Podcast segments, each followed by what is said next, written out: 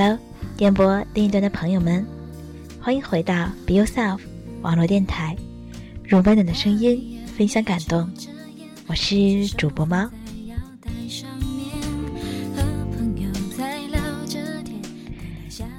跟恋人在一起时，经常会没有安全感，但是跟朋友在一起，我从不担心我们的友谊会不会恒久不变这样的问题。小狐狸是一个香港人，男，三十八岁，单身，爱吃虾条。他的普通话很不标准。有一次我打电话给他，电话接通了。我说：“喂。”他说：“喂。”我说：“你在干嘛？”他说：“我刚洗完澡，正在摸那个。”我很诧异。他说：“擦脸的东西。”我说：“我靠，大哥，是抹，不是摸。”他是我的好朋友，我们认识在两千零七年春天。在云南昆明前往芒市的大巴车上，他坐在我旁边。南方草木葱茏，阳光耀眼。我们坐在车里，远远的景色迎面而来，又向后飞驰而去。他在车里给我讲小狐狸和小王子的故事，他重复了一遍小狐狸的话：“对我而言，你只不过是个小男孩。”就像其他千万个小男孩一样，我不需要你，你也同样用不着我。对你而言，我也只不过是只狐狸，就跟其他千万只狐狸一样。然而，如果你信仰我，我们将会彼此需要。对我而言，你将是宇宙唯一的了。我对你来说，也是世界上唯一的。细碎的阳光不断洒进车里，听到这里，我已经从心里，在千万个遇见的人中，把他这个三十多岁的大男孩当做我的朋友了。小狐狸是一个百分之百朴素的人，我们认识已经五年多了，我怀疑他这五年是不是从来没有买过衣服。不管我们相约在哪里见面，他总是带着一个很小的背包，衣服就是那么几件。如果翻看他去各地旅行的照片，你会发现他在云南戴着一顶绿帽子，在香格里拉戴着一顶绿帽子，在青岛一顶绿帽子，在西昌一顶绿帽子，在希腊一顶绿帽子。在泰国，一顶绿帽子，一顶帆布窄檐的绿帽子，虽然已经旧的褪色，但仍在阳光下熠熠生辉。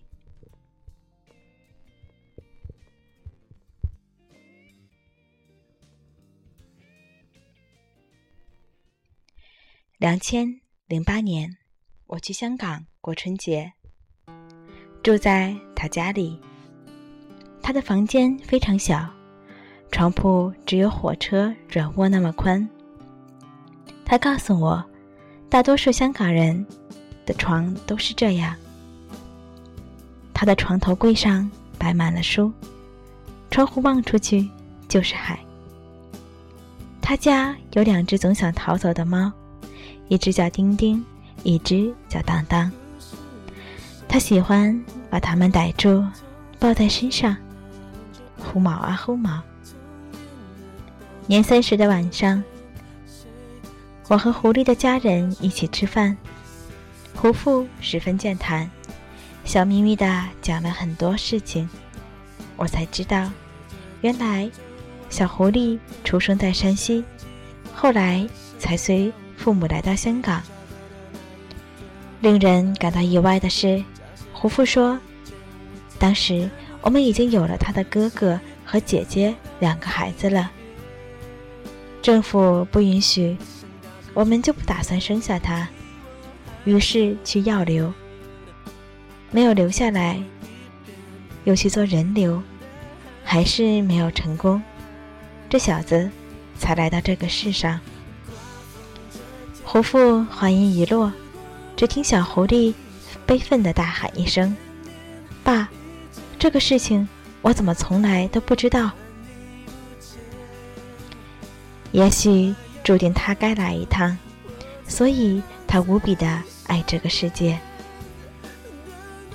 他爱吃，不管跟他走进怎样一间餐厅，只要一拿起菜单，就已经进入一种。全身心吃一顿的好状态，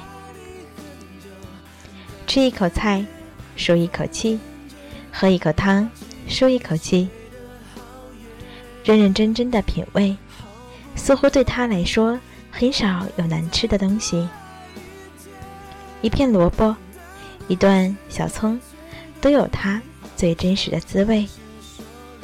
所以跟他在一起吃饭，总是格外的香。他爱喝，小酌的时候像思想家一样沉默，边喝边聊人生，一语难休。有时我们坐在路边，痛喝起来，拧开瓶盖，对着嘴巴猛灌一通，真是豪气冲天。他爱玩，时常一个人去爬山。中秋之夜。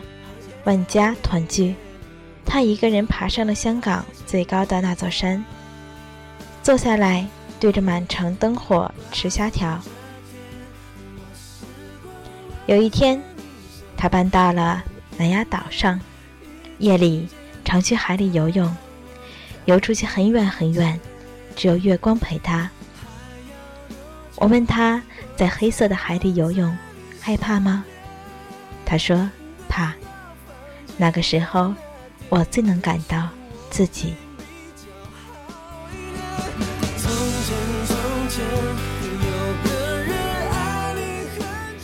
在南丫岛，他爱看书，坐船去上班的路上也带着。有一天，他对我说：“他坐在船上看野夫写祖母的大篇文章，看得泪水连连。”我在想象。那一刻，他身边匆匆忙忙的香港人民，该如何看到这个捧书落泪的青年？他去过很多国家旅行，拍了照片就自己存着，从不发微博，也不写游记。去年冬天，他一个人去了希腊，旅游的淡季，在古老的雅典城吃着薯片，游游荡荡，逛神庙，逛博物馆，逛菜市场。离开的那天凌晨五点，在青旅起床，却发现内裤掉到了下铺。他发挥聪明才智，费了些周折，才在不惊动下铺的情况下取了回来。一段时间不见以后，我们就会相约去一个地方碰面，痛痛快快的玩一通。他有使朋友快乐的能力，每次出去玩，我都开心的不得了，一天从早到晚笑个不停。相聚总是短暂的，每次都是他先送我们去机场，每次告别都会用力拥抱，走了一段，回头看他，看他独自站在那里目送朋友，心里总是很感伤。在我心中。真正的好朋友是不需要经常联络感情的。我们不会是那种一直陪伴在身边的朋友，甚至并不经常打电话，过节从来不群发短信。但是，两千零九年我父亲去世，他得知之后，第一句就是：“我现在飞过去陪你。”在我想打电话给他的时候，我不用去考虑现在几点。更不用考虑电话费，哪怕半夜三点，他也会陪我聊到说完所有的心里话。他深知我心，我有任何的难事，哪怕难以启齿，我都完全可以告诉他。跟他借钱也不需要拐弯抹角，他知道我最隐秘的故事。我们彼此鼓励上进，鼓励自律。有时我的生活偏离轨道，他从微博上看到，就会提醒我，我失恋了。他留言说：“自古多情空余恨。”我那些年有爱在博客上总结自己，然后下决心的习惯。他每每看见，就要留言说：“听其言，观其行。”他见过我的父母，我介绍说这是我最好的朋友。我妈问：“这么好的男孩子，为什么只是朋友？”我说。跟恋人在一起时，经常会没有安全感；但是跟朋友在一起，我从不会担心我们的友谊会不会恒久不变这样的问题。两千一零年，他辞掉香港的工作，进了一家 NGO 慈善基金工会，帮助贫困地区的儿童和他们的家庭摆脱贫困。这家机构的愿景，愿每一个孩子活出丰盛，求每一颗心灵使之达成。我觉得，在追求各种成功的时代，他跟着一件高深的事。他被派到云南一个少数民族县，他在那里帮助山民修路、建道、学校，在那里成天看到的就是山、树、云。他写信来说，那里也能买到鲜条，但是里面连一片虾皮也没有。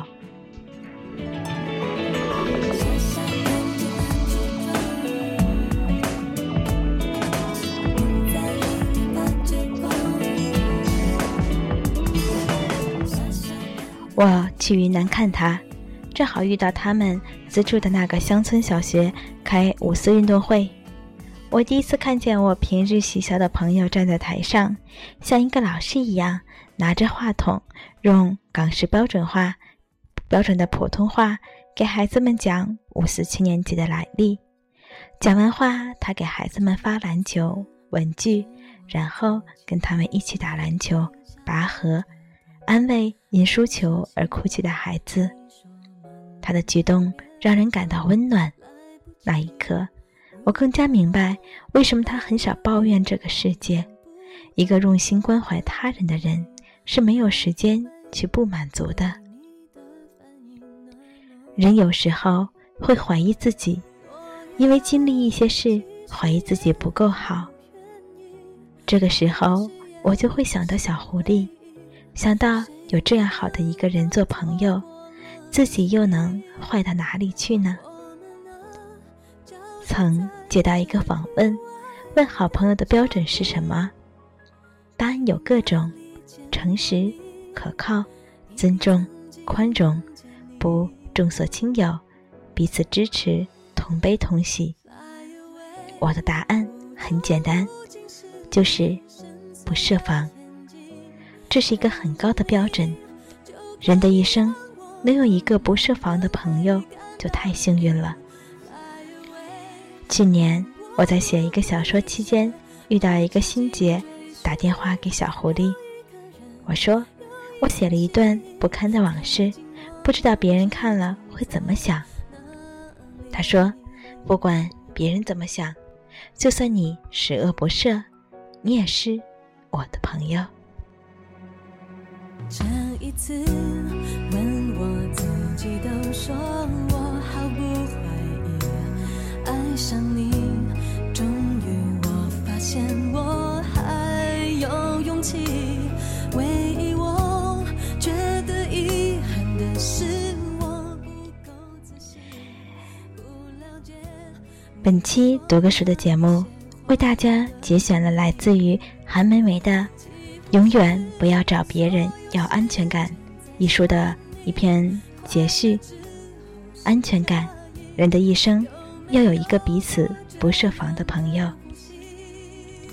这是在今天原文每日欣赏中所看到的一篇文章。介绍一下作者韩美美，这不是英语课本里的韩美美哦。超级畅销书作家，做过很多事，走过很多地方，享受一切美好的东西，我行我素，相信爱情，出版过有些事现在不做，一辈子都不会做了。遇到一些人流泪，一个人的房间等等。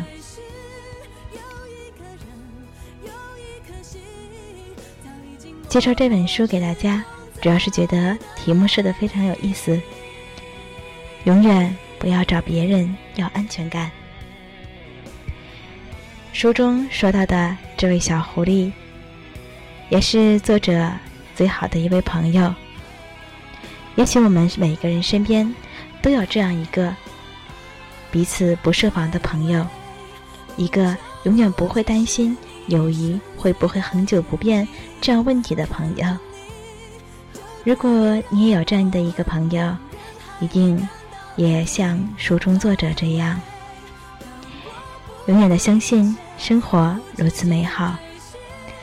无论你每天过着怎样的生活，是疲倦是劳累，都要记得，还有我们和你在一起。